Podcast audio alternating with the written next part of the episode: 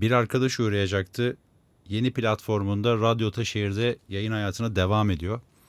Bu hafta Melih Aşkın uğradı. Melih'ciğim hoş geldin. Hoş buldum. Nasılsın iyi misin? İyiyim teşekkür ederim. Sen nasılsın? Yorgun gibiyim ama yani seni görünce şey oluyorum. Ee, Enerjin mi artıyor? çok iyi tanıdığım bir arkadaşıma şey oluyorum böyle. Ee, ki yeni tanışıyoruz. Eyvallah. Ee, iyi hissediyorum abi senin Ne yanındayken güzel yani. ne mutlu bana. Valla. Eyvallah sağ ol. Başım da ağrımıyor. Benim ağrıyor valla. Ciddi misin? Evet iki gündür böyle biraz başım ağrıyor. Dün depremden sonra başıma bir ağrı girdi çıkmadı.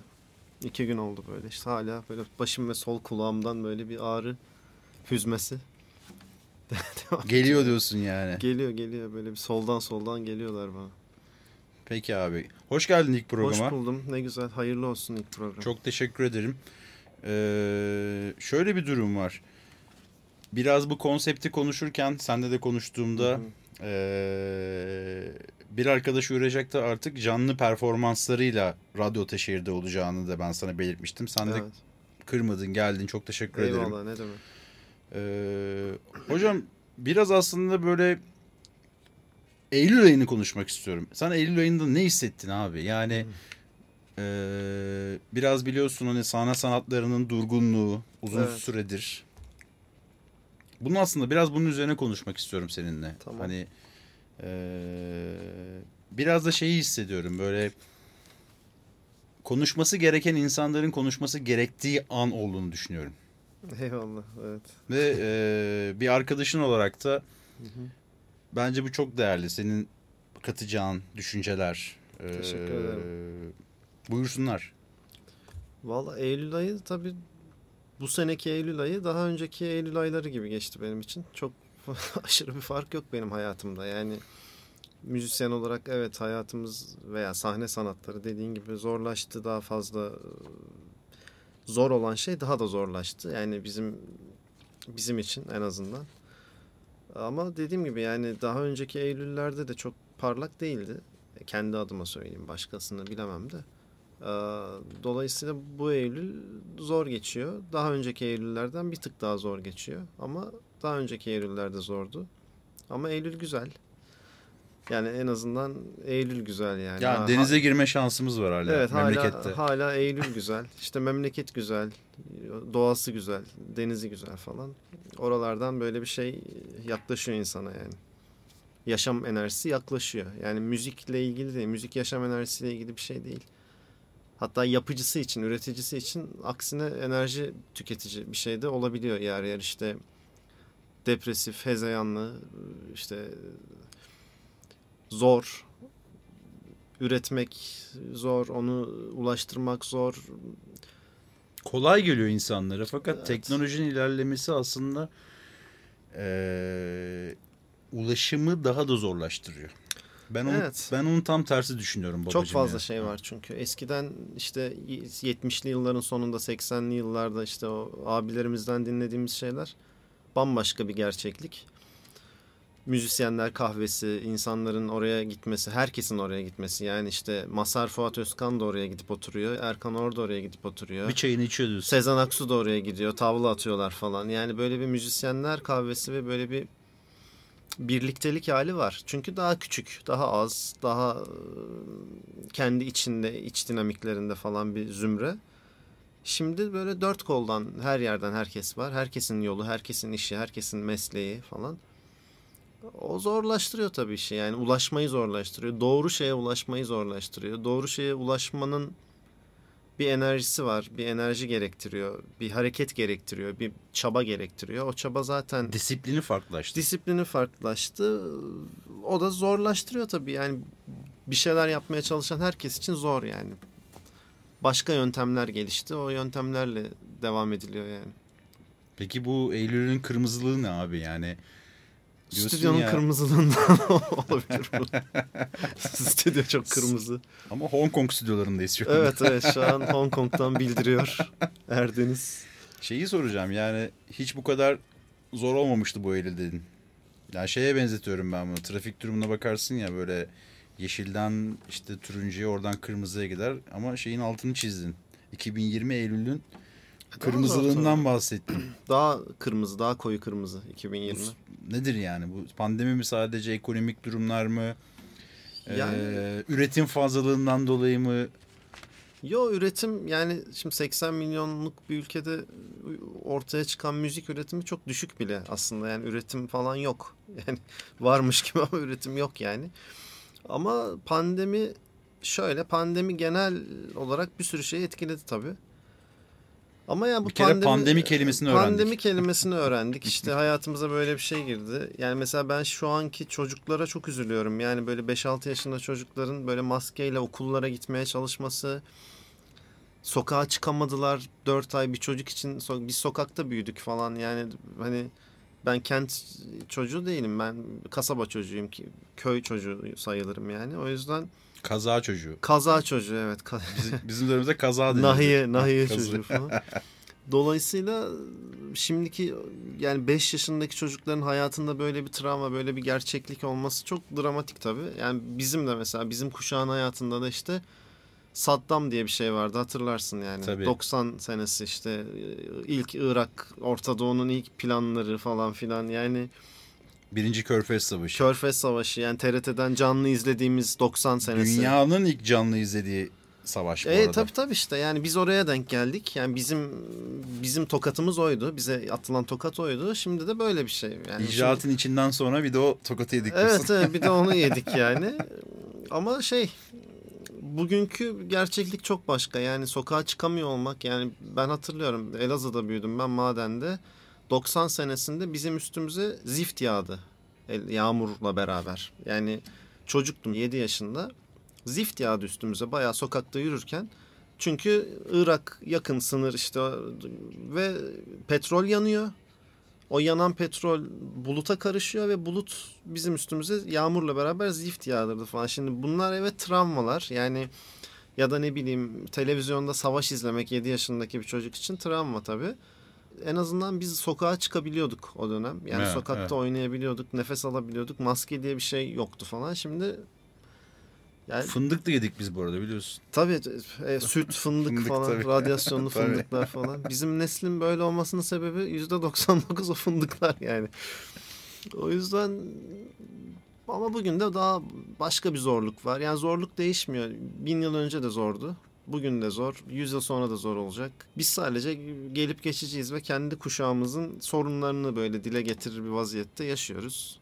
Yani bir gün öleceğiz ve öldüğümüz gün başka sorunlar başlayacak. Yani dünya için başka şeyler e, gerçekleşecek. Her falan. gün bir basamak çıkıyoruz aslında o zorluğu yenmek için. Evet yani ama bu bu bu işin artık şey olduğunu düşünüyorum. Yani mayasının bu olduğunu yani bu işin artık zor gerçekten zor olduğunu yani bunu çözmenin bir yöntemi olmadığını buna üzülmemek gerektiğini ama buna üzülmeyecek yaşa gelmedik biz bence henüz. Hmm. Yani ben kendimi ha, yani hala üzülüyorsam işte dünya neden böyle ülke nasıl böyle niye bu hallerdeyiz müzik niye böyle falan filan diye üzülüyorsam yaşımla alakalı bence belli bir yaştan itibaren üzülmemeye de başlayacağız. Yani bunun bunu kabul etmenin geçerliliği içimize oturacak. Yani çünkü böyleymiş bu. Yani bin sene önce de böyleymiş. Ben de, değiştiğini görmedim. Yani biraz tarih okuyan, biraz işte bakan, merak eden insanların da onlarla da sohbet ettiğimde aynı e, paralel çizgide buluşabiliyoruz. Yani aynı eksendeyiz. Dünya böyle bir yer işte yani bugün bu sorunlar, bugün pandemi var. Ben çocukken savaş vardı, zift yağıyordu falan ne bileyim fındık dağıtılıyordu. 500 sene sonra başka şeyler olacak. Yani işte balık yemeyeceksin, denize giremeyeceksin falan filan. Ya bu böyle yani. Bu bir döngü. Bir, bir gün bütün bunlar dibe inip tekrar yeni bir böyle doğa kendini tazeleyecektir diye düşünüyorum. Umuyorum. Yani beni ilgilendirmiyor ama. Ya bu kadar olumsuzluğun üzerine işte zaten hani bu programın da amacı bu. Ee, senin gibi arkadaşlarımın gelmesiyle beraber burada işte performanslar yaparak e, tatsız olan tırnak içinde tatsız olan hayata aslında tat vermeye çalışıyoruz. Evet. Ee, sizlerin yani müzisyen olarak aslında ya da sahne sanatları diye bir sanatçılar diyebiliriz. Hı hı. Ee, hem ufkumuzu genişletiyorsunuz hem de gerçekten tatsız olan Hı. alanımızı tatlandırıyorsunuz. Ne güzel. Eğer öyle bir yaraya derman oluyorsa bir, azıcık da olsa e, güzel yani. Keyifli. O zaman bir ufak bir şey yapalım. Ee, Söyleyelim mi? Bence söyleyelim. Tamam. Söylemeni rica edeyim. Ne söyleyelim? İkinci programı zaman- bir rica edecektim. Şeklinde değiştirebiliriz. Bir şarkı rica edecektim. Tamam. Ne, ne çalacağız abi? O yer gelir çalalım. Ee, Benim Ruhi Sudan dinleyip öğrendiğim ve öyle içselleştirdiğim bir parça. Çukurova yöresinden. Onu bir seslendirelim. Onu çalalım bakalım ne olacak. Lütfen. Toprağı olsun.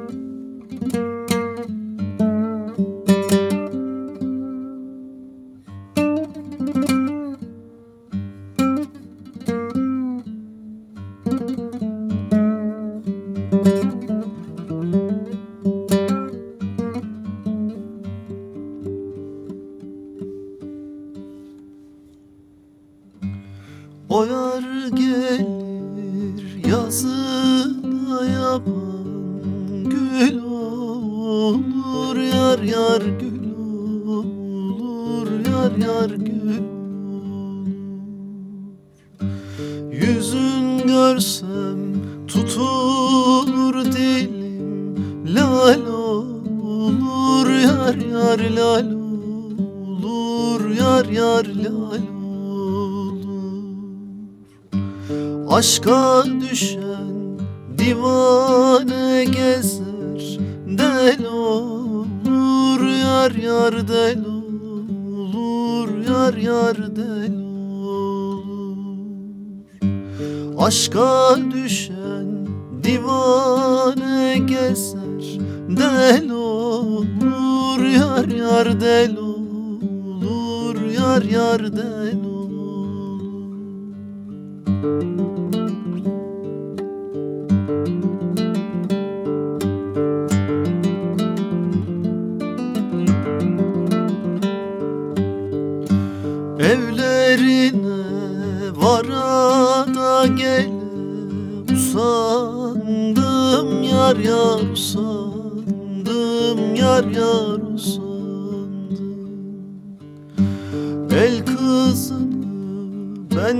ben kendime Yar sandım Yar yar yar sandım Yar yar yar sandım.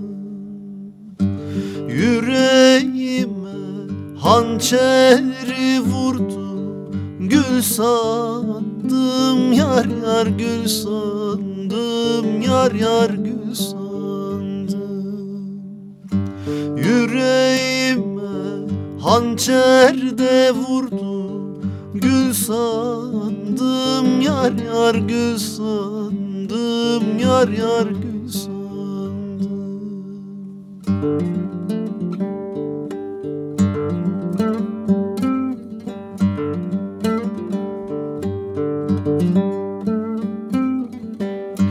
Mezarımı derinde kazın Dar olsun yar yar dar olsun Yar yar dar olsun.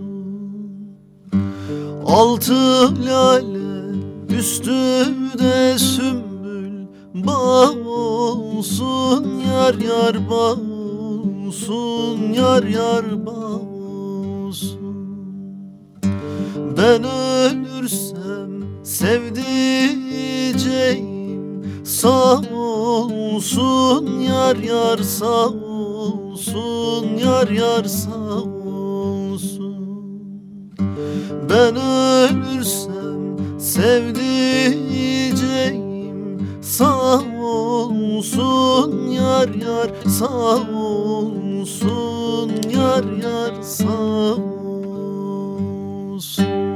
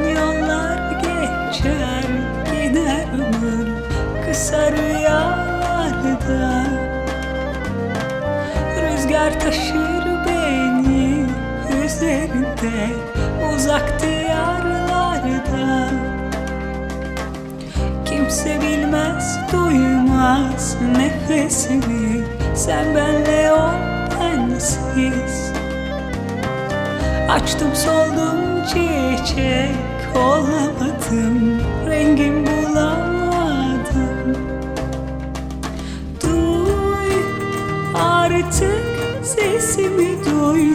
Vicdanın yoksa vur buna kabul. Yak beni çölde kavur. Kaderde varsa bozma ne olur. Kimse bilmez kimse duymaz beni. Çölün nefesini Açtım soldum çiçek olamadım Estim rüzgar oldum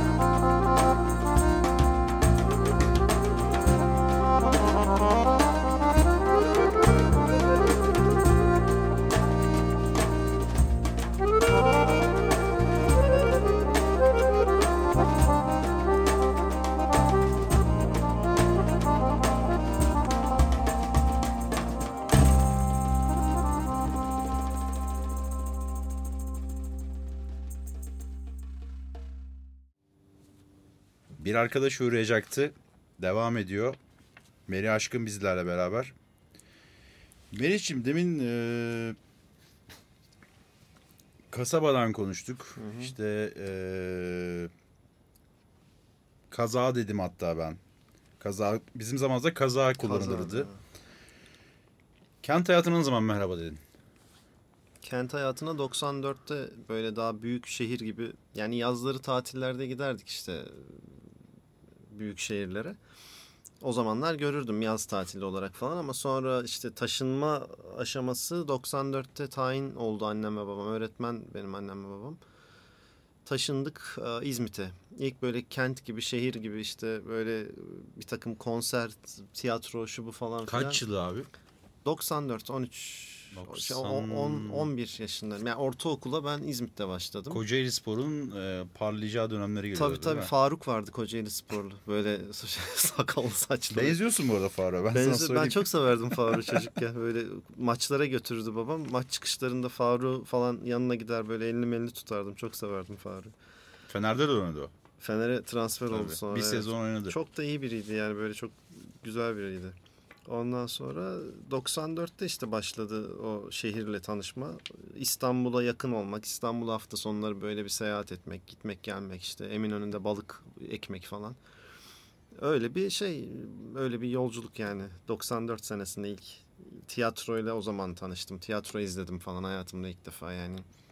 Ankara Sanat Tiyatrosu'nun Kardeş Sofrası oyununu izlemiştim ilk. 13 yaşındaydım. Güzel yıllardı. 99'a kadar işte depreme kadar. Depremi yaşadıktan sonra Maalesef. oradan da göçtük. Aha, oradan da Mersin'e göçtük. Birkaç yılda Mersin'de liseyi tamamlayıp ondan sonra çıktım işte İstanbul falan filan böyle Hala öyle Okul için geldin sen değil mi İstanbul'a? Önce Eskişehir'e gittim okul için ben. 7 sene Eskişehir'de okudum. Aa, makine Güzel mühendisliği memlekettir kazandım. abi. Güzeldir evet soğuktur. Çok soğuk ama onun dışında güzel yani. Köftesi keyifli. de güzeldir. Köftesi de güzeldir. Her şey güzeldir ama soğuktur yani. 7 yıl orada yaşadım. Makine mühendisliği kazandım ben liseden sonra. Ee, Gidip orada makine mühendisliği okudum 7 sene. Sonra o dönem buraya hafta sonları gitar dersi almaya geliyordum işte. Hocam vardı Erkan Or'la çalıştım o dönem. Başkent Ekspresi. Evet, Boğaziçi. Boğaziçi veya da otobüs bazen falan. Ondan sonra hafta sonları git gel yapıyordum. 2007'ler, 2006, 2007. Biz nasıl denk gelemedik o dönem ya? Ben de o Bilmiyorum, dönem gelmişizdir muhtemelen. Görüş görmüşüzdür birbirimizi ama öyle geçmişizdir yani. Ondan sonra Biz hep yemekli dedik abi. Ha, biz de gider gelirdim öyle. Sonra işte burada bir akademi açıldı Kadıköy'de. Erkan abi de oraya geçti hoca olarak. Ben de oraya başvurdum. Orası tam zamanlı konservatuvar eğitimiydi. Üç sene orada öyle geçirdik. Daha sonra da orası bittikten sonra da İTÜ'ye girdim işte yüksek lisans için devlet konservatuvarına. Oraya da oraya da bayağı uzun 7 yılda orada okudum. Ondan sonra oradan da iki sene falan oluyor işte mezun olalı. Uzun geçti okumuşsun yani. abi. Ben çok okudum evet. Gitmediğim için yani ben kazanıp gitmeyen tayfadanım. Yani kazanıyorum. Bir sene bir bakıyorum ne oluyor ne Avans bitiyor. veriyorsun. Olmuyor yani Avans ben veriyorsun. evet avans veriyorum okula. Sonra olmuyor. Yani orası mı burası mı şu mu bu mu bu bölüm mü şunu mu yapayım bunu mu yapayım falan derken öyle bu yaşa geldik yani. Herhangi bir okulda mutlu olduğumu hatırlamıyorum bu zamana kadar. Ama bitirdim onları yani böyle başladığım şeyde bitirmek gibi böyle bir kötü bir tabiatım var. Hani böyle yarım bırakma hissiyatı beni çok rahatsız ediyor. Yani herhangi bir şey yani ne olursa hayatla ilgili her şeyde.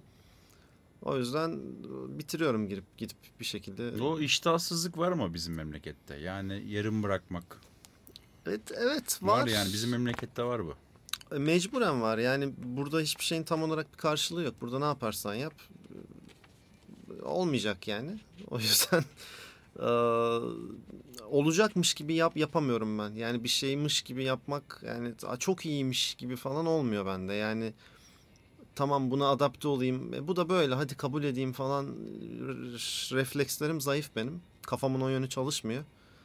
O yüzden de bir böyle tokatlanıyorum girdiğim zaman bir işe veya bir okul bir şey neyse yani eğer kafama göre değilse ve beklentime uymuyorsa daha sonra o tokatı böyle e, bir süre yiyip e, böyle sendeleyip ne oluyor ne bitiyor ne yapıyoruz şimdi? E ne, yap- ne olacak? Hani bit- bitirmeyeyim mi ne yapayım falana geliyor. Ama sonra bir şey oluyor.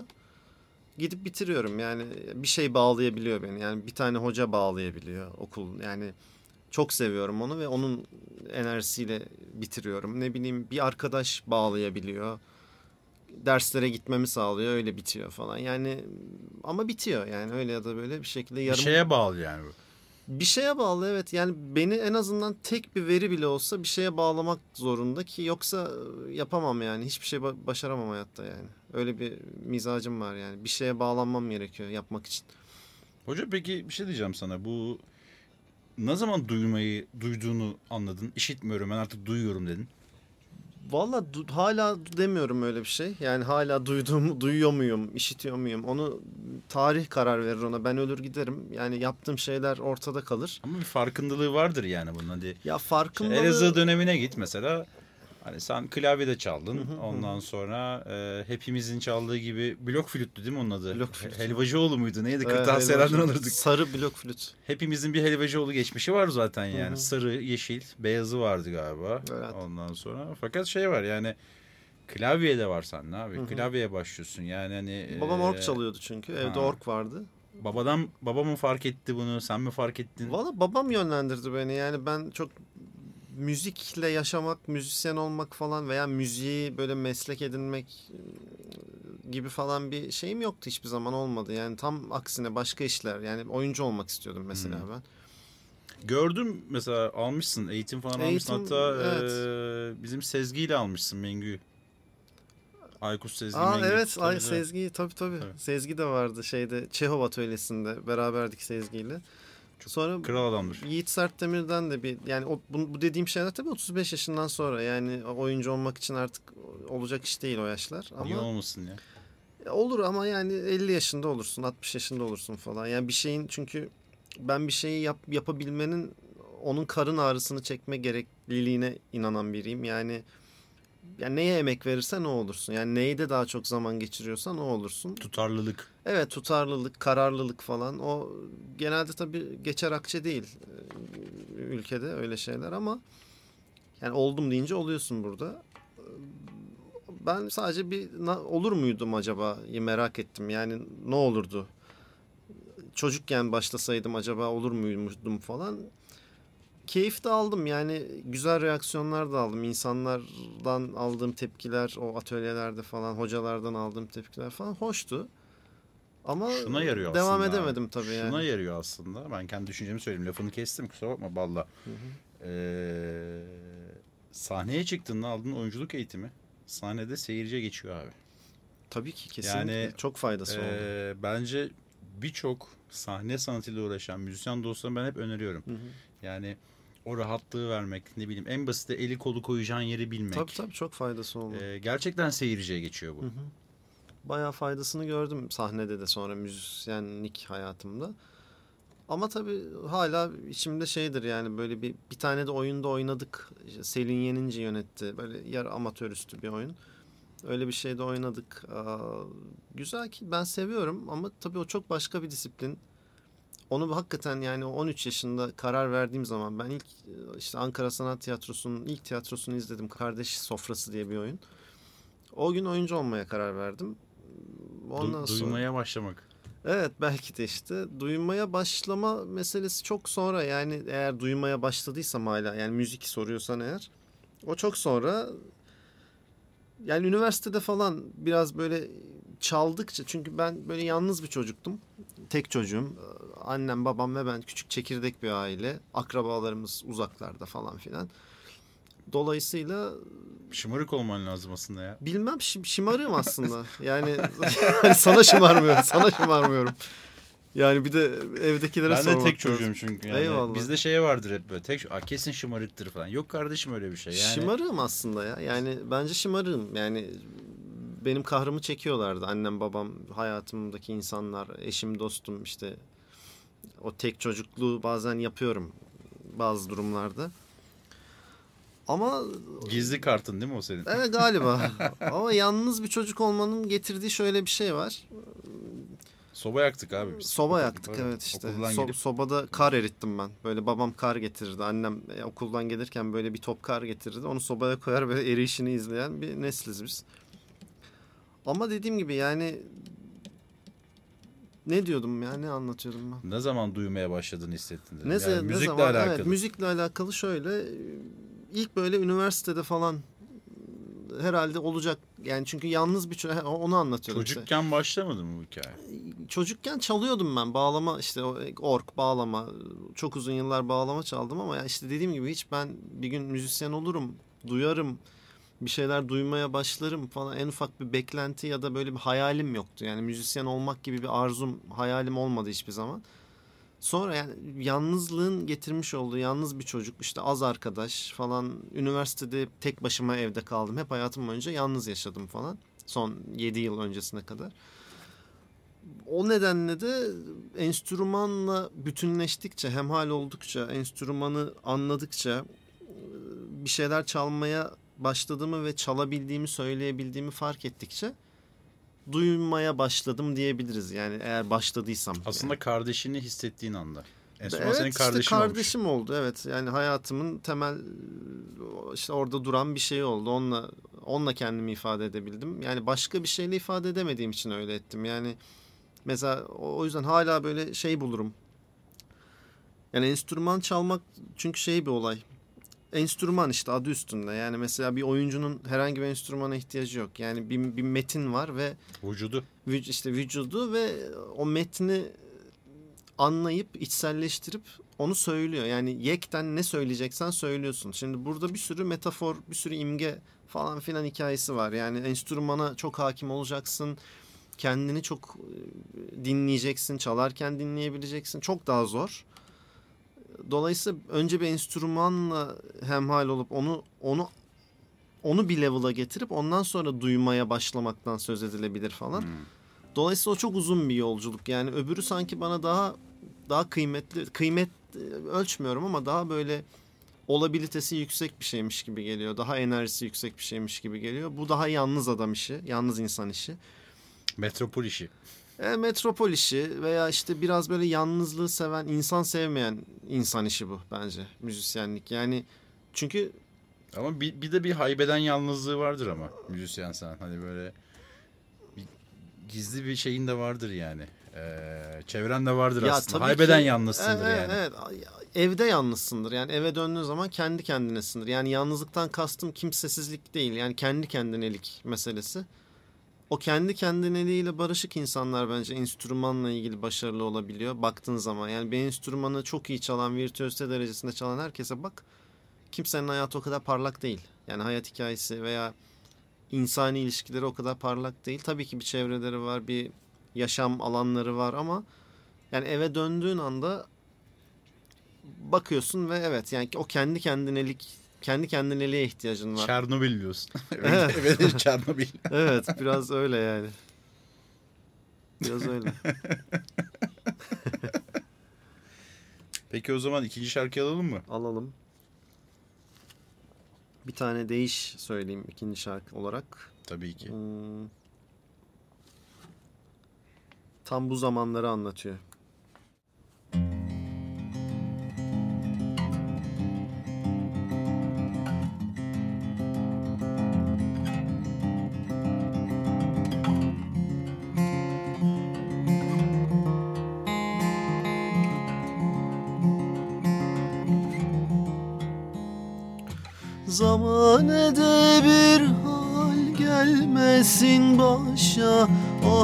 Bütün sadık bir yar kalmamış. Dost, dost, dost, dost. Kalleş yar olana dost demem haşa N'olacak muhannet meydan görmemiş? Dost, dost, dost, dost. Kalleş yar olana dost demem haşa N'olacak muhannet meydan görmemiş dost, dost,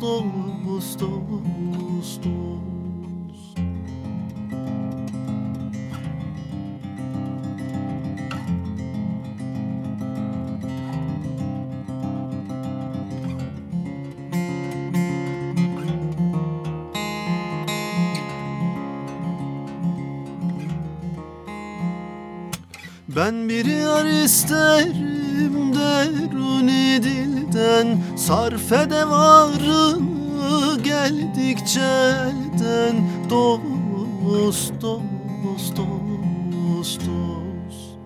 Beni setreyle adudan elden.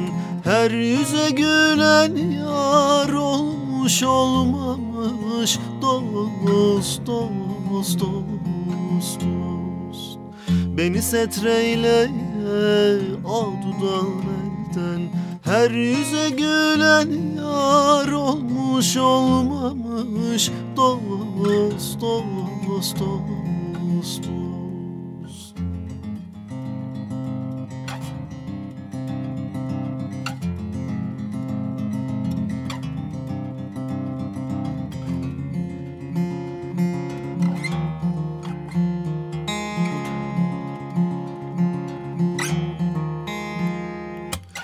Hüseyin beyhude ah etmen açar. Bir kapı örterse birini açar. Dost, dost, dost, dost. Buna dünya derler gelir de geçer. Hangi günü gördün akşam olmamış. Dost, dost, dost, dost Buna dünya derler gelir de geçer. Hangi günü gördün akşam olmamış. Dost, dost, dost, dost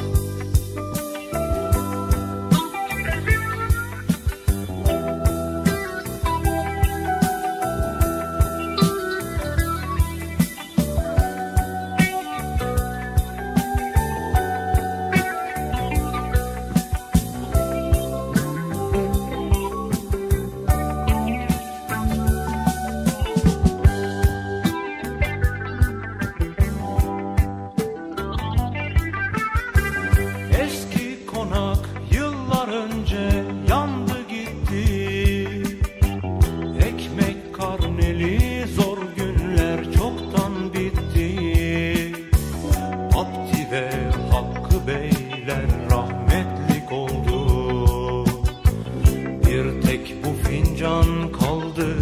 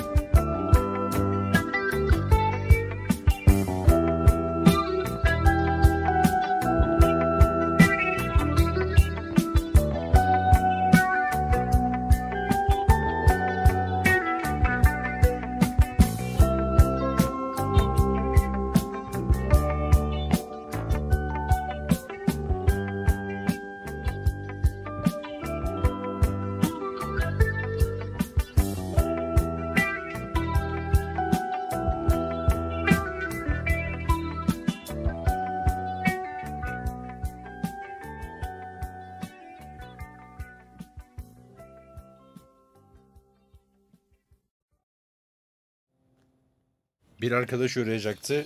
Devam ediyor. Bugün Melih Aşkın arkadaşım uğradı. Ee, demin de çok acayip bir şey yaptın sen ya. Bizi mahvettin hocam.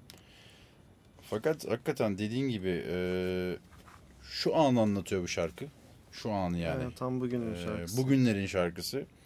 Aklıma bir şey geldi ya. Ee, biz aynı kuşağın insanlarız usta senle. Bizde arşivcilik vardı. Müzik arşivciliği vardı. Ne bileyim işte kaset alırdık. CD alırdık. Aslında tam da CD dönemine denk gelen bir şeyimiz oldu. Çocukluğumuz oldu. Evet. Ee, hala saklıyor musun abi? Arşivcilik şeyin var mıydı? Vardı artık yok. Yani, Yani- saklıyorum arşivlerimi tabii. Ev- elimdeki her şeyi saklıyorum ama yani şu an gidip CD almıyorum. Çünkü öyle bir gerçeklik yok. Yani neredeyse bi- bilgisayarlarda CD driver falan kalmadı. Yani Öyle diyorlar. öyle diyorlar. Ara- arabalarda işte belki arabalarda da kalkacak Arabalarda da kalm arabalarda da kalmadı. kalmadı. Yani CD almıyorum açıkçası artık gidip. O modaya uyum Plak, sağladım. plak dönemi var. Bu 15 yıldır falan bir Evet bunlar ama bunlar hep müziğin dışında meseleler hep. Yani bunun, moda bunlar. Yani kaset moda oluyor. O iyi satıyor. Sonra hop plağa dönüyor. Hop bir şey CD oluyor. Şimdi dijital var. Bir 20 sene böyle gider. Sonra dijital de biter belki. Ne, ne, yani neye evrileceğini çok kestiremiyorum ama yani mesela konser olayının biteceğini artık görebiliyorum. Yani konser meselesi yani müzisyenin konserle para kazanıp yaşama meselesi ekonomisi. ekonomisi e, yok olacak gibi geliyor ilerleyen süreçte bana. Yani 20 sene sonra bu, bugünü anlatıp yani vay be eskiden konser veriyormuşuz falan diyebiliriz yani öyle bir hissiyatım var. Ama o zaten gitgide düşüyordu. Yani e, ben bence konser olayı, organizasyon 80'lerde çok iyiymiş abi. E tam o zamanlarmış işte yani. Çok acayip şey. O yani. dönemmiş. Çünkü şimdi şimdi de iyi. Yani ana akım bir takım müzisyenler, şarkıcılar, şunlar bunlar için ama yani dünya şöyle bir yere doğru gidiyor. Topluca yapılan hareketlerin artık önüne bir sınır çekilmesine doğru gidiyor gibi bir hal var. Ben zaten böyle çok açıkçası içselleştiremediğim bir mesele benim. Hmm. Bu konser yani toplu yapılan etkinlik meselesi. Yani tiyatroya gitmek, yani evden çıkıp gidilerek yapılan bir salona doluşulan organik bir şey değilmiş hissiyatım var. Çocukluğumdan beri hep böyle kendimi kötü hissederim. Yani böyle bir konser dinlemeye gittiğimde de o fuayede beklerken işte o kalabalığın içinde falan yani bu agorafobi de ol- olabilir. Yani onu bilmiyorum tabii hiç e, gidip bununla ilgili terapi almadım ama topluca yapılan hallerin hissiyatından çok hoşlanmıyorum. Yani doğal olanın yani mesela sokakta yürürken orada çalan birini oradan geçerken duyup dinlemek ya da ne bileyim ağacın altına oturup çalmak insanların etrafına doğal olarak yani cazibe halinde çekildiği zaman yani öbüründe çünkü daha böyle bir şey hali var. Ama orada ekonomi dönüyor.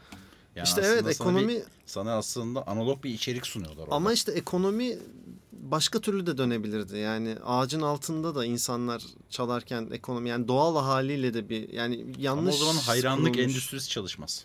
E çalışmaz Yani, tabii işte evet yani çalışmasın zaten. Yani hayranlık da tuhaf bir şey değil mi zaten? Bir organizmanın başka bir organizmaya hayran olması biraz tuhaf bir şey yani geldi bana hep. Yani bana da öyle geldi. Kimseye hayran olmadım. Ha. Ama e, bu işin ekonomisini o döndürüyor. Yani, Yani ekonomi zaten- bu konudan bağımsız bir şey bence yani. Peki. Ekonomi başka. Onu ayrı konuşalım yani ekonomisini de konuşuruz istersen. Konuşalım. Ama yani müzik ise mesele endüstriden bağımsız bir şey yani. Şu an söylediğim şey en azından bu kısmı. Topluca yapılan sanatsal faaliyetlerin böyle bir problemli bir tarafı varmış gibi geliyor bana. Yani Hmm. her zaman da böyle hissettim. Yani tiyatroya gittiğimde, sinemaya gittiğimde yani bir alan bir alan alana gittiğimde hissettiğim şey bana bunu düşündürtüyor. Yani Hmm. topluca yapılan şeylerde bir, bir problem var. Yani ne olduğunu oturup çok uzun konu yani sosyologlar konuşur. Ne bileyim. Problem ne görüyorsun? Sözelciler konuşsun onu.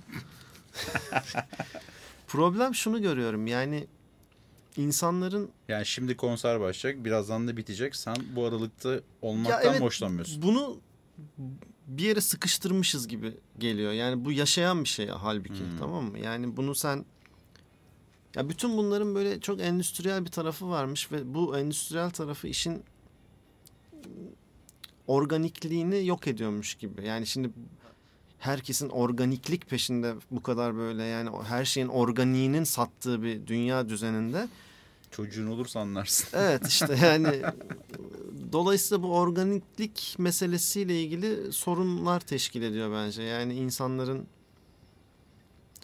eğer bir temel ihtiyaçsa bu yani salonda yapılmaz bu iş mesela yani. Bence. O zaman sen yarışma kültürüne de şeysin karşısın. yarışma kültürüne zaten hiç öyle bir şey yani Ben de hiç. hiç se- sevdiğim bir şey değil ama Aynı şey geliyor çünkü biliyorsun değil evet mi? evet hep, hep- hepsi aynı yani. O yani topluca yapılan hareketler, toplu eylemler, toplu işte sinema salonu, tiyatro salonu, kon- konser işin doğallığıyla ve gerçekliğiyle hiç örtüşen meseleler değil. Bence yani insanoğlu bütün sistemi yanlış kurduğu gibi bunu da yanlış kurup oradan yani onu bir, Bir gelenekselleş- defo buldun diyorsun ama. Evet bir gelenekselleşmiş bir hale getirmiş ama bu, bu dönüşecek işte bak bunlar bütün bu sebeplerle aslında doğal haline geri dönecek. Yani eskiden eskiden konser salonu yokmuş yani aşıklar sazını alır köy köy gezermiş. Köyün meydanına gelirmiş çalarmış cazibe uyandırırmış ve insanlar etrafında toplanıp onu izlermiş. Yani bütün bu meddahlık falan da bu değil mi yani işte ne bileyim köylerdeki işte bu köyleri gezme bu sadece bu coğrafya için değil Avrupa'da da böyle yani Avrupa'da da Fransa'da işte Belçika'da halk aşıkları viol denilen sazlarıyla veya işte çi- çitara denilen sazlarıyla gitarın atasıyla işte dolaşıp müzik yaparlarmış. Yani eskiden sanat üreten yani tırnak içinde söylüyorum sanatı yani üreten ya da bir şey söyleyen söyleyecek bir şeyi olan insanlar kalabalığa gidermiş. Şimdi kalabalık insanlara geliyor. Yani burada Hedef bir kitlesinin kendisi ararmış yani. Evet yani burada bir kibir de var aslında. Yani yani tiyatroyu ayakta alkışlamak, işte mutlaka her oyunu ayağa kalkmak, ne bileyim. yani burada böyle yani veya Kaptan pilotu inince alkışlamak. evet yani veya bir hiyerarşi yaratmak. Yani şu sahne yani İtalyan tipi sahne bile sorun teşkil eden bir şey yani. Hani çünkü seyirciyle niye aynı e, düzlemde değilsin abi? Ondan biraz ama vazgeçiliyor. Çok ama şimdi yani. Çok yeni tabii 100 de. yıl sonra falan tamam mı? Yani niye aynı düzlemde değilsin seyirciyle? Yani ne yani seni musluk tamircisinden ayıran şey ne? Bu işi meslek yapan şey ya bu, bu çok uzun konu yani. Bu, bu iş meslek mi falan? Yani biz meslek mi icra ediyoruz yoksa zanaati eksik bir soyut bir şey mi satıyoruz Hmm. falan? Yani çünkü bunun temel bir zanaati yok ortada. Yani evet enstrüman çalan insanları birazcık ay- ayrı tutarsak hani orada bir zanaatkarlık var gene de. Yani bir parmak en azından kas hafızası var. Ama burada gerçek bir zanaat var mı? Yani bütün sorunu zaten zanaat eksikliği. Yani sanat dediğin şeyin temel sorunu zanaat eksikliği bence yani. Bugün bizim yakındığımız ya böyle de müzik mi olur, böyle de tiyatro mu olur? Bu ne biçim film çekmiş? Ne kadar kalite düştü falan diye hani kendi aramızda falan konuşuyoruz. ya Düştü ama. düştü ama yani e, burada bir zanaat eksikliği var demek ki. Yani dolayısıyla biraz öyle düşünüyorum. Yani Sabırsızlık da var. E, zaman çok hızlı akıyor çünkü. Sabırsızlık da var. Yani Yani zaman çok hızlı akıyor. İnsanlara 7 saniyeden fazla bir görüntüyü izletemiyorsun. Yani 7 saniyeden sonra kat etmen lazım şeyi. Kurguyu. Yani 7 saniyede kat, keseceksin. Nerede o uzun planlar diyorsun. Tabii tabii o Tarkovskiler falan. Kim izleyecek onları yani? Şimdi Bergmanları Niye işte senin benim gibi fındık yemiş insanlar hala izliyor. izliyor da yani. Biz fındık kuşağıyız. E. Fındık kuşağıyız evet de izle, izliyoruz da ne, ne oluyor izliyoruz işte yani hani. O da tartışılır yani. İzledik onları da ne oldu? Dünya daha mı iyi bir yer oldu? Yani onlar birçok şeyler söylediler. Çok umut, umutlu ya da umutsuz şeyler de söylediler ama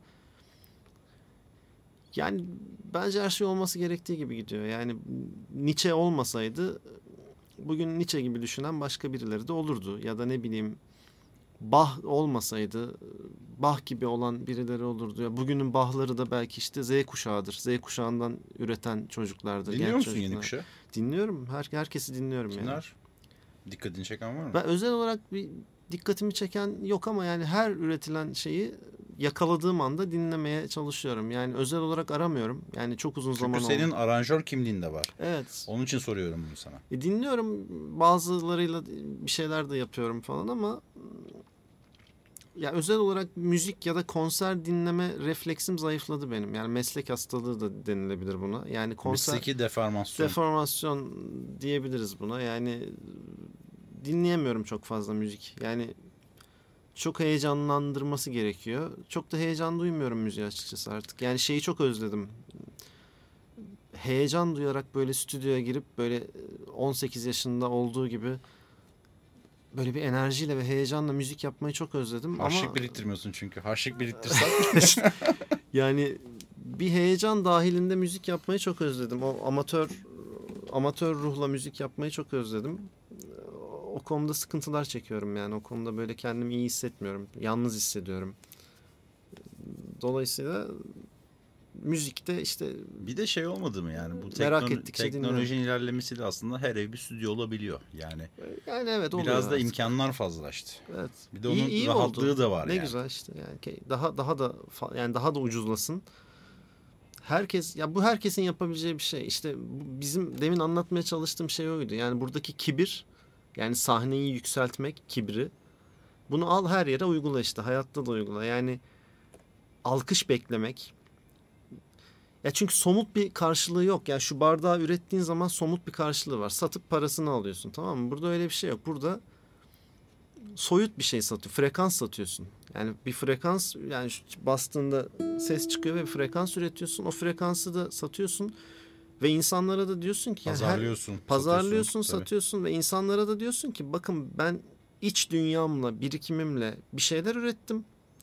İç dünyan ne kadarsa biriki herkes kendini çalar, kendini Sen de söyler. bir duble alır mısın diye Evet sen pazarlıyor. yani yer misin diyorsun tamam mı? Yani ve bu çok iddialı geliyor bana. Yani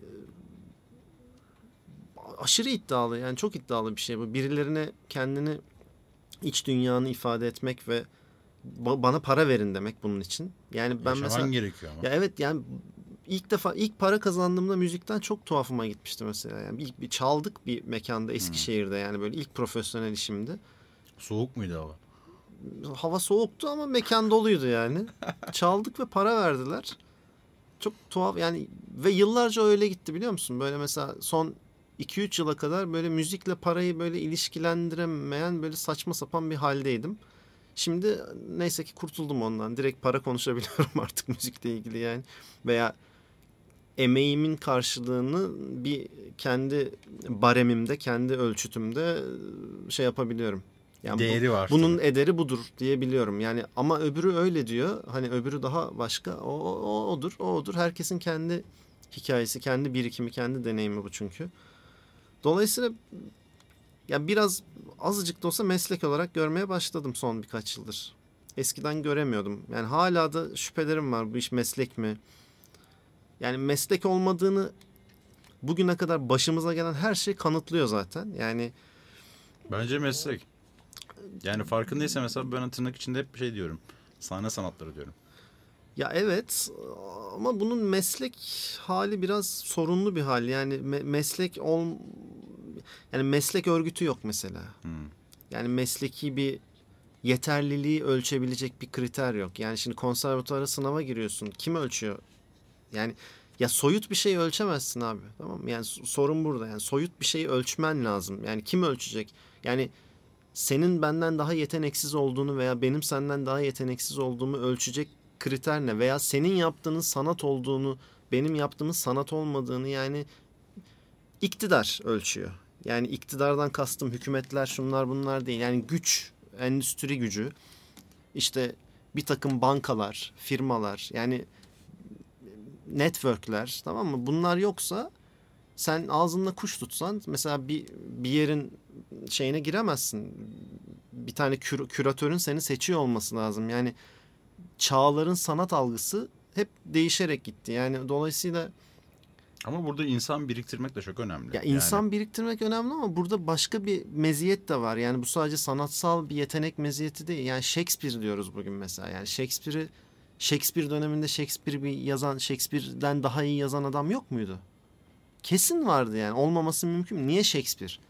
Niye Beethoven? Yani niye bilmem kim falan. Yani bu iktidarla dirsek temasının güçlü ve o dinamiklerinin sağlam olması gerekli ki yaptığın şey sanat olsun. Yani sanatın ne olduğu yani Aslında veya işte sen orada- yetenekli atlet. Orada bir politika dönüyor işte. İşte tabii poli- yani politikayla zaten böyle omuz omuza yani. Dolayısıyla senin sanatçı olman, senin yeteneğin falandan ziyade başka bir şey var. Yani bizim bugün sanat dediğimiz şey Başka bir efor da var. başka bir efor var ama başka bir e, bakış açısı da var. Yani senin ürettiğin şeyin değerli olmasını sağlayan tamamen iktidar, güç. Yani yaşadığın çağdaki güçle, güç odaklarıyla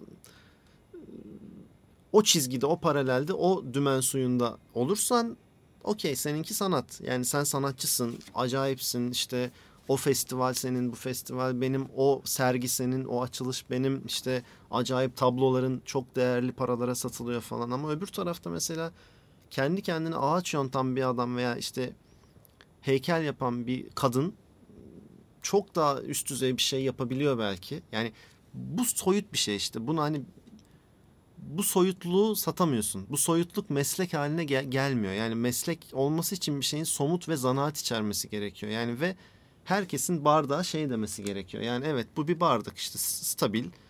İşte ağzı var. Konik. Tamam mı? Yani bunu evet bardak işte. Bunu herkes bardak diyor. Ama senin ürettiğin şeye herkes sanat diyemiyor. Ben ona plastik barak diyorum. Tamam plastik vardı. Kötü tabii ama kaybolmuyor falan. Yani rez- rezillik. Ama şey ya bu kadar soyut bir şey meslek olmaz galiba. Yani e, ve bütün başımıza gelen her şeyde bunun meslek olmadığını kanıtlıyor. Ama kendimizi iyi hissetmek için tabii ki yani yani şeye de ihtiyacımız var bizim. Zaten yani coğrafya olarak da yani dünyada da çok kötü bu ama özellikle bizim coğrafyamızda da şey yani müzisyeni, sanatçıyı, oyuncuyu şunu bunu insan yerine koymadıkları için yani şey bir yerde davulcular ve zurnacılar giremez falan gibi bir şeyler vardı. Bir belediyenin bir yani Ciddi misin? ya? tabii tabii yıllar önce görmüştüm. Ben sosyal medyada bu kadar şey değilken o zaman düşmüştü önüme. Bayağı davulcular ve satıcılar giremez mi? Zurnacılar ve satıcı, satıcılar giremez mi falan gibi. Yani zaten böyle ezik ve şey bir yerdeyiz. Yani yapı olarak kendimizi ifade etmediğimiz, edemediğimiz Çoğunda da yani şu var abi. Sorun yaşadığımız bir noktadayız Sorun yani. var çünkü şöyle bir algı var. Ağustos böceği hikayesi var sizler için. E, tabii tabii yani. Ya Ağustos böceği iyi. O, o hikayesi ke- keşke yani o, o bile değil. Yani Ağustos böceği bile yani Ağustos böceğin hikayesinin içerisinde bir imtiyazı var Ağustos böceğinin aslında. Böyle ince bir imtiyaz var o Hmm. hikayede tamam mı? Yani orada şey hani eleştiriyor ama aslında o da öyle zaten. Sevin onu. Mesajı alıyorum ben onun içerisinde tamam mı? Yani İhtiyaç var bak ona da. Evet işte bir, bir, bir şey var orada ama bizim halimiz bence Ağustos böceğin yani toplumun veya işte genel yargının genel bakış açısının ya ben ev arıyordum 6 ay önce. Bir tane işte Geçmiş olsun çok Eyvallah, zor iştir. çok Çok, zor, zor, çok iştir zor. yani. ev arıyordum 6 ay önce falan böyle bir, bir takım sorunlarımız vardı komşularımızla falan. Sonra düzeldi şimdi aramıyorum da. Bir yere gittik ev bakmaya. Bir tane hacı amcanın eviymiş. O da Hmm. orada böyle bahçeyi falan düzenliyordu böyle. Kod adı Hacı. Kod adı Hacı. Adam şey dedi yani biz müzisyeniz dedik. Müzikle uğraşıyoruz dedik. Ya ben veremem o zaman. Ben normal insan istiyorum dedi. Ciddi misin? Tabii ya? tabii bunu ben Bu bizzat hangi- nerede oldu? Kadıköy'de Kadıköy'de Kadıköy'de. Kadıköy'ün göbeğinde yani. Dolayısıyla Boğa'ya yakın bir yerde yani. Boğa'ya yakın bir yerde. Yıllar önce de başıma geldi. Boğa'ya yakın evi tutarken de yani bir tane saatçinin apartmanı vardı. O zaman da adam müzisyenim diye vermemişti mesela. Yani on- 11 sene önceden bahsediyorum. Ve Kadıköy'de oluyor bu. Yani e, şimdi bunu yani bu demek ki meslek değil abi işte. Yani bu bu toplum yani ne zaman ki şu te- telefon gibi kabul görür, somutlaşır. Şuna herkes telefon der ama senin yaptığın şey herkes sanat demiyor. Yani küratör sanat yani küratör sanat diyorsa sanat oluyor veya Hmm. Gücü bazı elinde- belirli kişiler. Evet evet işte yani bir köşeleri tutmuş insanlar sanat derse sanat oluyor. Sen onların şeyin çemberine girersen onların Radarına. onların radarına girip onların onayından geçersen büyük sanatçı, usta müzisyen, usta oyuncu oluyorsun. O çarkı kırmak çok zor. O çark anca işte müzisyenin, sanatçının, bilmem kimin kol kola girmesiyle böyle kafayı vura vura o duvarı delmesiyle olabilecek bir şey. Öyle bir gerçeklik de yok. Yani burada gemiyi kurtarmakla ilgili e, herkesin mücadelesi var. Yani ben gemiyi nasıl kurtarırım? Telaş var. Te- Telaş, telaş, yani telaş gemimi var. nasıl kurtarırım? Nasıl sınıf atlarım? Sınıf atladığım anda da ondan sonra yani bütün mücadele onun üzerine. Ama sınıf atlamak bu şekilde olmaz ki. Yani biliyorsun. İşte bu şekilde de olabiliyor. Dün mesela şey izledim bir tane. Bunun üzerine şu an anlatmak istemiyorum ama anladın sen Ee, beni. anladım. Yani ben dinleyiciler de bence anladılar. Eyvallah. Ama işte sınıf atlamak biraz ekonomik koşullarla alakalı ya genel yargı. değil Hiç aslında. değil Hiç ama değil işte yani. yani. bu genel bakış açısından bahsediyorum. Dolayısıyla yani bir level'ı aştığın anda ekonomi olarak sınıf atlamış oluyorsun. Yani yediğin içtiğin mekanlardan tut işte takıldığın arkadaşların yani şey falan duydum ben bir tane oyuncu meşhur olmuş. adını vermeyeyim şimdi. Arkadaşları arıyor lise arkadaşları. Hmm. Oğlum beni aramayın artık ben çok meşhur oldum demiş. Yani Büyük geçmiş olsun arkadaşlarına. eyvallah bence de. Büyük geçmiş olsun. Ya o yüzden güzel muhabbet böyle. Ben böyle bu kadar konuşmazdım normalde. İyi oldu yani sen demek ki enerjin konuşturuyor insanı yani. Teşekkür ederim. Ne demek her zaman. Ee, arkadaşla bir şey yapalım Çalalım istersen. tamam. Bir tane daha çalalım. Çalalım mı? Ne çalacağız abi? Bir tane türkü çalalım o zaman. Belki sonra bir tane de şey çalarız. Enstrümantal çalarız. Olur baba. Keklik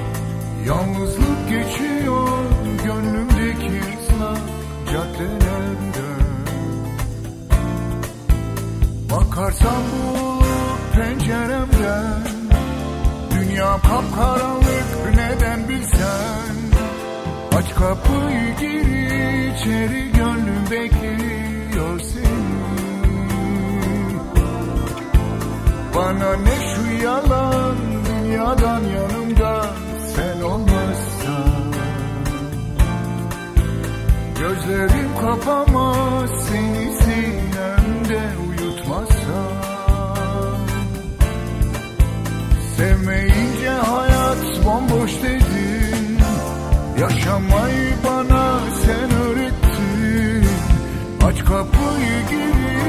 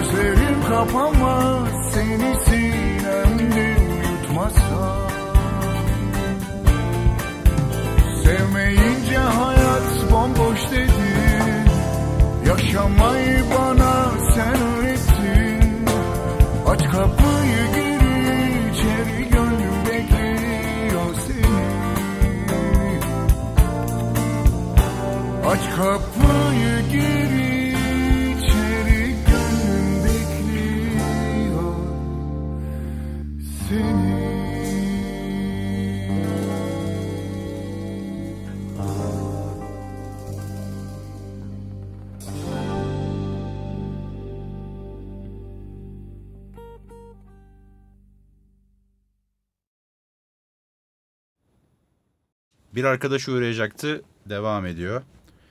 Bugün eee, çok sevdiğim arkadaşım Meri Aşkın stüdyomuza geldi. Eee,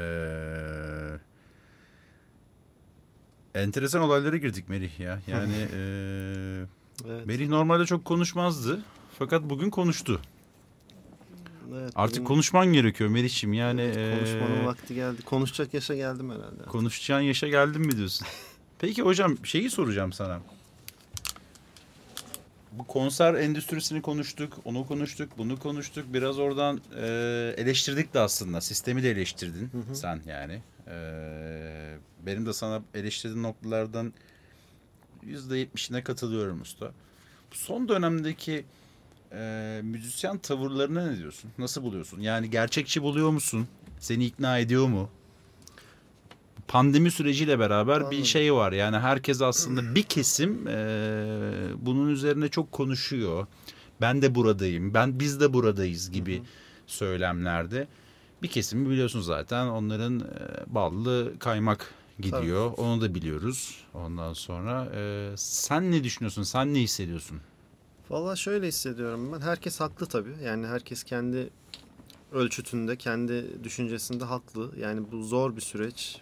İnsanlar intihar ediyor, bir şeyler oluyor, para kazanılamıyor. Ee, Kimsenin umurunda değil yani yöneten kesimin falan politikacıların çünkü politikacıların politikaları kendilerini etkilemiyor. insanları etkiliyor.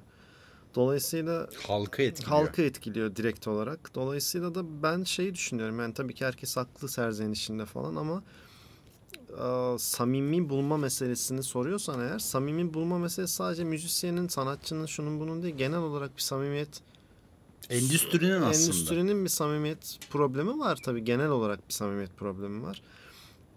Ama şöyle bir de sorun var. Ee, Bizim de böyle şapkamızı önümüze koyup eğer müzisyenlerden kendi hadi kendi alanımdan bahsedeyim sadece.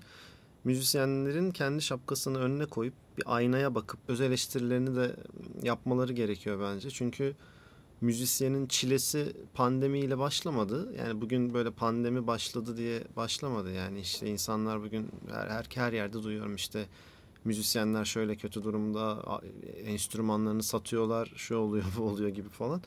Valla ben pandemiden önce de enstrüman sattım mesela iki kere falan. Başına geldi yani. Tabii tabii yani kredi kartı borcunu ödemek için. Yani yani dolayısıyla bu pandemi sorunu değil. Yani 2020 Eylül, Ekim, Kasım ya da işte 2019 Eylül, Ekim, Kasım meselesi değil. Müzisyenin temel meselesi bu. Yani gerçekten müzik emekçisinin, müzikle uğraşan insanın ana akım dışında kalmayı tercih etmiş insan. Ama bunun için tabii ya bu konuda üzülmüyorum çünkü bu bir tercih. Yani sen ana akımı da tercih edebilip çok büyük paralara da kaşelere de çalabilecek hale gelebilirsin. Bu tamamen tercihle ilgili. Yani sen bu yolu tercih ediyorsun ve bu yolun dönüşü bu. Yani yola çıkarken bunu biliyor olman lazım zaten. Riski de biliyor olacaksın. Risk tabii risk alabilmek meselesi bu zaten yani. Dolayısıyla evet kötü günler. Ama iyiydi. Daha önce de kötüydü zaten. Yani çok da iyi değildi. Bugün samimiyet meselesine de orada giriyorum. Yani sanki bugün böyle olmuş gibi bir şey var insanlarda. Yani pandemi oldu işte öldük bittik. Hayır zaten ölüp bitiyorduk. Sen sen yeni sen yeni geldin oraya. Yani sen o insanların çizgisine yeni indin. O yüzden şimdi feryat ediyorsun. Yani önceden de vardı o yani. Önceden de bu sıkıntılar yaşanıyordu. Deriyi yakıyordu lan tuz yakıyordu yani Evet deriyi. önceden de enstrümanlar satılıyordu, intihar ediliyordu. İşte daha iki gün önce çocuk intihar etti. Yani ben bütün ömrümü bir araba ve bir eve harcamak istemiyorum diye 23 yaşında kendini kayalıklardan attı falan. Yani öyle bir ülkede yaşıyorsun. Ama senin işlerin iyi iyiyken hiç kimsenin sorunu yoktu. Ama şimdi herkes aynı düzleme gelince, herkes çukura basınca, bataklığa girince burası bataklıkmış diye fark edip uyanış başladı gibi. Bunun bir yani olumlu bir tarafı da var yani yok değil. Yani bu bu kötülüğün içinden bir e, çiçek açacaktır yani. Bu en azından o o da fark etti böyle bir şey olduğunu. Yani birileri enstrüman satıyormuş. Aa falan o da fark etti. Ne güzel işte. Aslında buradan bu kötülükten bu musibetten bir e, nasihat çıkabilir yani. Öyle de bir faydası da olabilir bu sürecin. Yani o kadar da kötücül bakmamak lazım. Yani akıl sağlığını diri tutabilmek, işte ölmemek. Ama sanatla uğraşıyorsan zaten risk ve akıl sağlığını stabil tutabilmek en önemli. Evet, kesinlikle. En önemlisi ve e, gerçekten hani çekirdek ailenin de senin arkanda olması gerekiyor. Tabii tabii o büyük faktör yani. Büyük önem.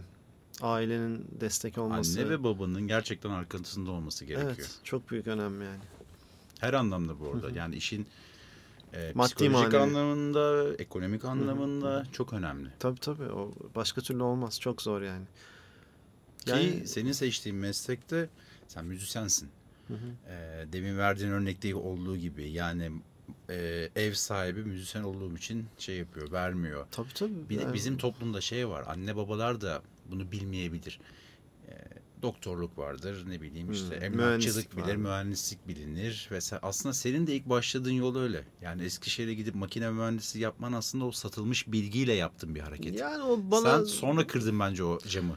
tabii ama bana kimse demedi. Yani ben bir baskı unsuru olarak girmedim oraya. Tamamen ne Ama istediğimi toplumun bilmemek. sana tabii, verdiği tabii. şey. Tamam ne bilgi, istediğimi satılmış bilmemek. bilgi. Evet, ne istediğimi bilmemekle ilgili. Yani o, o dönem müzik falan düşünmediğim için ve oyuncu olmak istiyorum. Ona da giremedim. Bir takım faktörler bir şeyler oldu. Cesaret edemedim onu okumaya. E ne okuyayım? İşte önüme yani standart hikayeler bunlar yani. Önüne sınav sonuç kağıdı gelir. Puana göre sıralama yaparsın. Gelen Rehber okul- hoca vardır. Evet gelen okul. Rehber hocam bile yoktu benim. Kafama göre doldurdum listeyi. Dolayısıyla yani bu sürecin böyle bir faydası da olabilir. Aa insanlar bizim dışımızda insanlar da sürünüyormuş. Bu, bu, bu böyle bir şey varmış hayatta.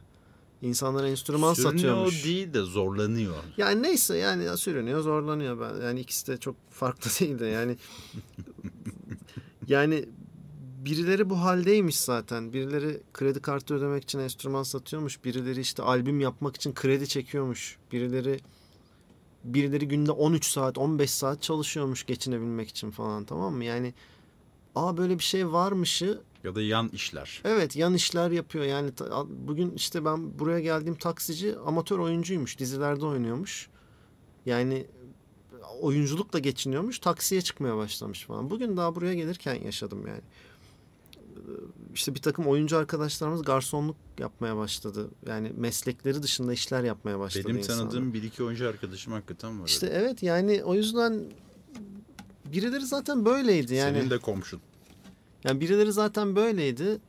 Şimdi o öyle olmayanlar da Aa, böyle bir şey varmış falan diye belki bir buradan en azından belki bir kol kola girilir diye bir umudum var. Hani çok düşük de olsa ama insan bu yani zor.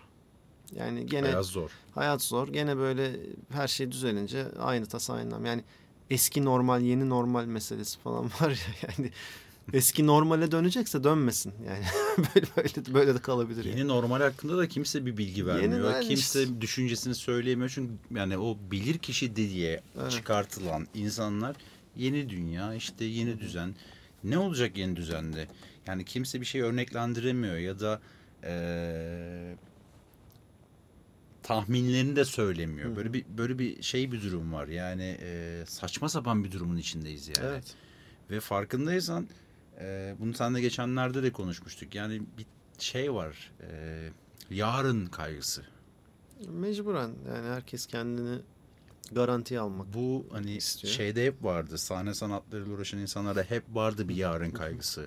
Ama şimdi demin bahsettiğim hani Türk insanının bildiği, ailelerinin bildiği işte mühendisliktir, odur budur. Orada da var bu var. Yani Herkes- demin verdiğin ülke öyle çok çünkü. acayip abi. Yani ben e, bir araba borcu da ev borcu ödemek istemiyorum deyip hayatına Evet. son veren insanlar fazlalaşıyor. E, ülkenin gidişatı belli çünkü yani o yöne doğru gidiyor. Kat kat gün be gün fakirleşiyorsun. Dün aldığın şeyi bugün alamaz hale geliyorsun. Yani müzisyen sen ekipman alamıyorsun. Tel tel alırken bile düşünüyorsun yani şu modelimi alayım. Aa çok dolar artmış falan diye. Yani burada kimsenin garantisi yok. Niye Kimsenin... sen maaşın dolarla almıyor musun? Almıyorum. Al işte o- olamadı o yani. Öyle zor yani. Çok parlak Ne- ve umut neredeyse 8 ile çarpılıyor tabii. Yani maalesef evet. Parlak ve umut verici bir durum yok. Yani umut güzel tabii. Umut satar her zaman. Onu kullanmak gerekebilir. Yani dürüstçe söylemek gerekirse. Yani umut umut satar. Umudu kullanmakta fayda var. Satacaksan bir şey. Bunu da kimse söylemez yani. o yüzden ama gerçek yani eğri oturup doğru konuşursak biz şeyin içinde çamurun içinde debelenen bir takım delileriz herhalde yani başka bir açıklaması yok. Yani gidip başka bir meslek yapmıyorsak hala hala günde 5 saat enstrüman çalışıyorsan ders veriyor musun? ders veriyorum zaten Hmm. bu süreçte. Başka bir şey Aslında bu da yapmıyorum. yan bir iş. E, tabii tabii başka bir Garsonluk iş. da aynı biliyorsun değil mi? Tabii tabii başka bir iş. Ben öğretmen değilim. Pedagoji bilmem işte eğitim bilimleri bilmem. Eğitim bilimleri başlı başına bir alandır yani. Ama veriyorum yani usta çırak ilişkisi şeklinde gelişiyor. Yani Sizde deneyim, icazet var, vermek var değil mi? de- deneyim aktarıyorum yani. Ha, İcazet vermek var mı? Ne Mesela ile- şimdi perdesiz gitar çalıyorsun. Hı hı. Ee, tamam deyip hani aldığın ustandan sana bir icazet veriliyor mu? Yani öyle bir Enstrümanla o alakalı. öyle bir gelenek kalmadı. Yani o eskiden daha tekke geleneğinde falan olan bir mevzu. İcazet gibi değildi ama yani ustanın gözünün içinden anlıyorsun sana artık tamam sen çalıyorsun, çalarsın Kaybol buradan. dediğini evet yani o, o yani onu anlıyorsun. Yani bir şekilde söylemiyor. Söyleyen de vardır belki. Yani ustaya ve çırağa bağlı. Ama zaten öbür konservatif eğitimde böyle bir şey söz konusu değil. Yani ama bire, bireysel ve usta çırak ilişkisinde icazet gibi değil ama hissi kablel vuku ile Tabii. gerçekleşiyor herhalde. Yani. Benim mesela hani fotoğraf hocam, ustam daha doğrusu hani belli bir yere geldi. Hala öğreniyorum. Öğren bitmiyor çünkü bu iş. Ama onu yaşamıştım mesela. Demin kullandım ya burada. Kaybol buradan. Hani Ha. bana Muko'nun kaybol buradan dediğini biliyorum yani. tamam Hani ne işte ne o güzel. şey denize çık, açıl Evet artık. açıl artık kendini yüz meselesi var tabii. Onu his ya, kimisi söylüyor işte kaybol buradan diyor. Kimisi hissettiriyor. Kimisi hiç söylemiyor. Senden senin anlamanı bekliyor. Öyle bir şey var yani. Hali var. O zaman son bir performansınızı rica edelim. Tamam. Melih Bey. Tamam. Enstrümantal bir şey çalayım o zaman son olarak. Olur. Yani aslında albüm ikinci albümüm Terennüm'de olan Mülemma isimli bir parça. Mülemma bütün renklerin bir araya gelip karışması anlamında eski dilde. Ee, ve şey bir edebi form mülemma. Ee, Osmanlı zamanında örneğin bir mısra Türkçe, bir mısra Farsça, bir mısra Arapça, bir mısra Kürtçe falan gibi e, bir şiirin dörtlüğünün her mısrasının farklı dille yazılma biçimi, bir edebi tür. Onu çalayım. Bunu ben kendi kendime çaldığım zaman aslında yani aslında bu davullu baslı böyle bir e, band müziği. Ama ben bunu böyle tek başıma bir deneyeyim çalmayı size. Buraya özel. Buraya özel evet ilk defa böyle bir tek başıma. Loopsuz hiçbir şey kullanmadan, pedal kullanmadan falan. Thank you.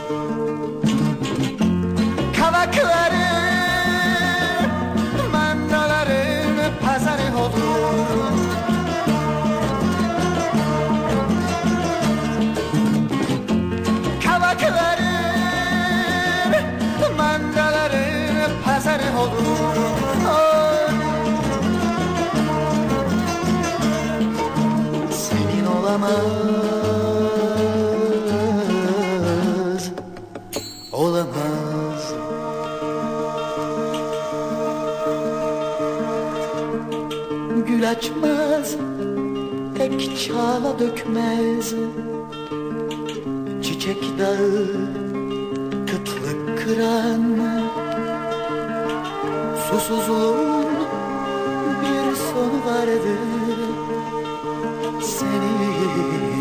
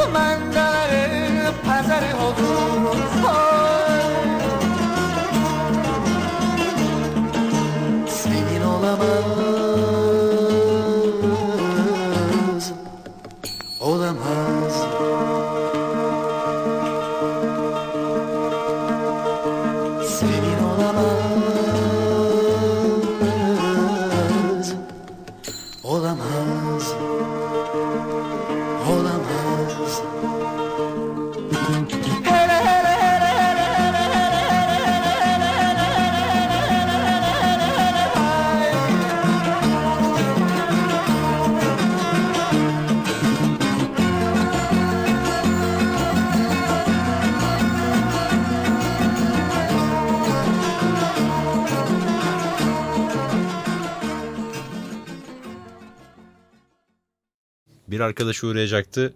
Devam ediyor. Meri aşkınla. Meriç'im iyi ki geldin. İyi ki uğradın.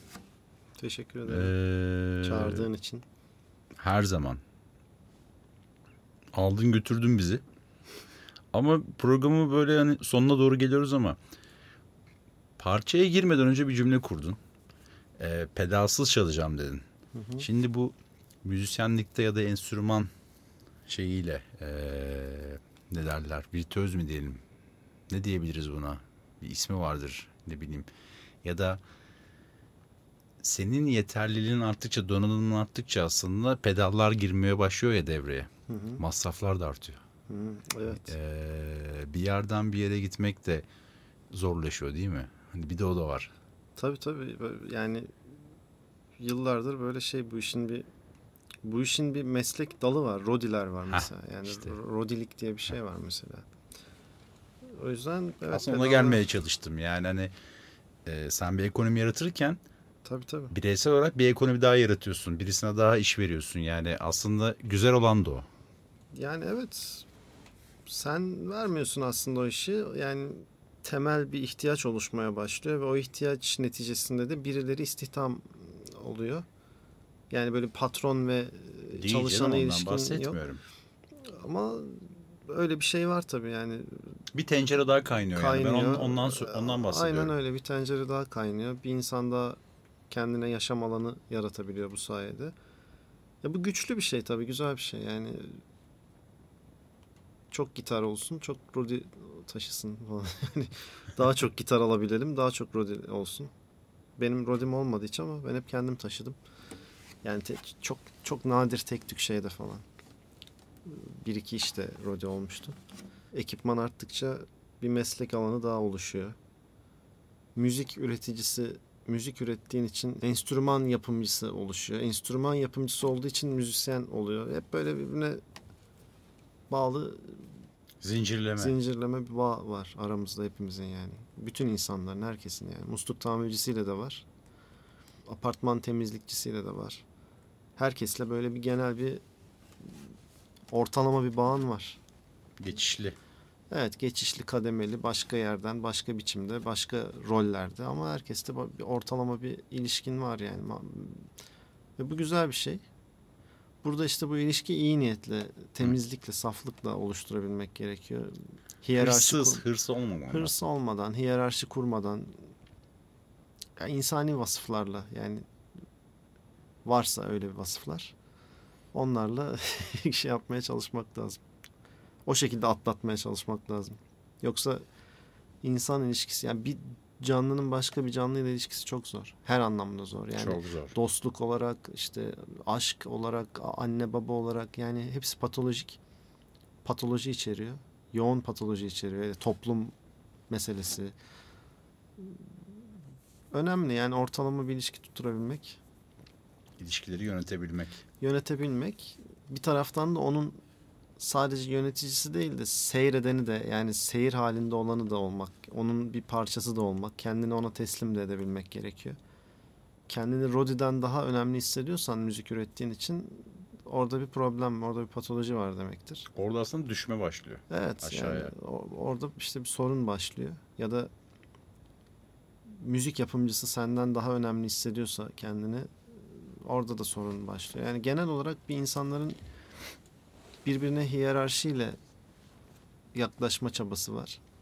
Herkesin birbirini yönetme çabası var. Ama o yönetme çabasını biraz işte dizginlemek, bastırmak lazım. Yani biraz böyle her aklına geldiğinde kendine bir tane böyle vuracaksın. Veya birinden daha üstün görmeye başladığında çok bildiğini düşündüğünde falan bir şeyin en iyi sen bildiğini düşündüğünde O zaman kaybetmeye başlarsın. ya kaybetmeye başlamayabiliyorsun. Yani o şey Hayır, hani kaybedersin. Şeyden bahsediyorum. En yani nihayetinde- bunu ben biliyorum, şunu ben biliyorum Evet, denmeye evet. başladığın anda aslında kaybetmeye başlıyorsun. Evet. Ondan bahsediyorum. kaybetmeye başlıyorsun. Yani somut olarak elindekileri yitirmesen bile hani düşmesen bile yani kendi konumunu, şeklini, şemalini koruyor, koruyorsun. Yani bir sürü kötü insan var işte nerelerdeler falan ama somut olarak kaybetmesen bile vasıf olarak hayatla kurduğun e, ilişki olarak kaybediyorsun tabii ki. O konuda haklısın yani.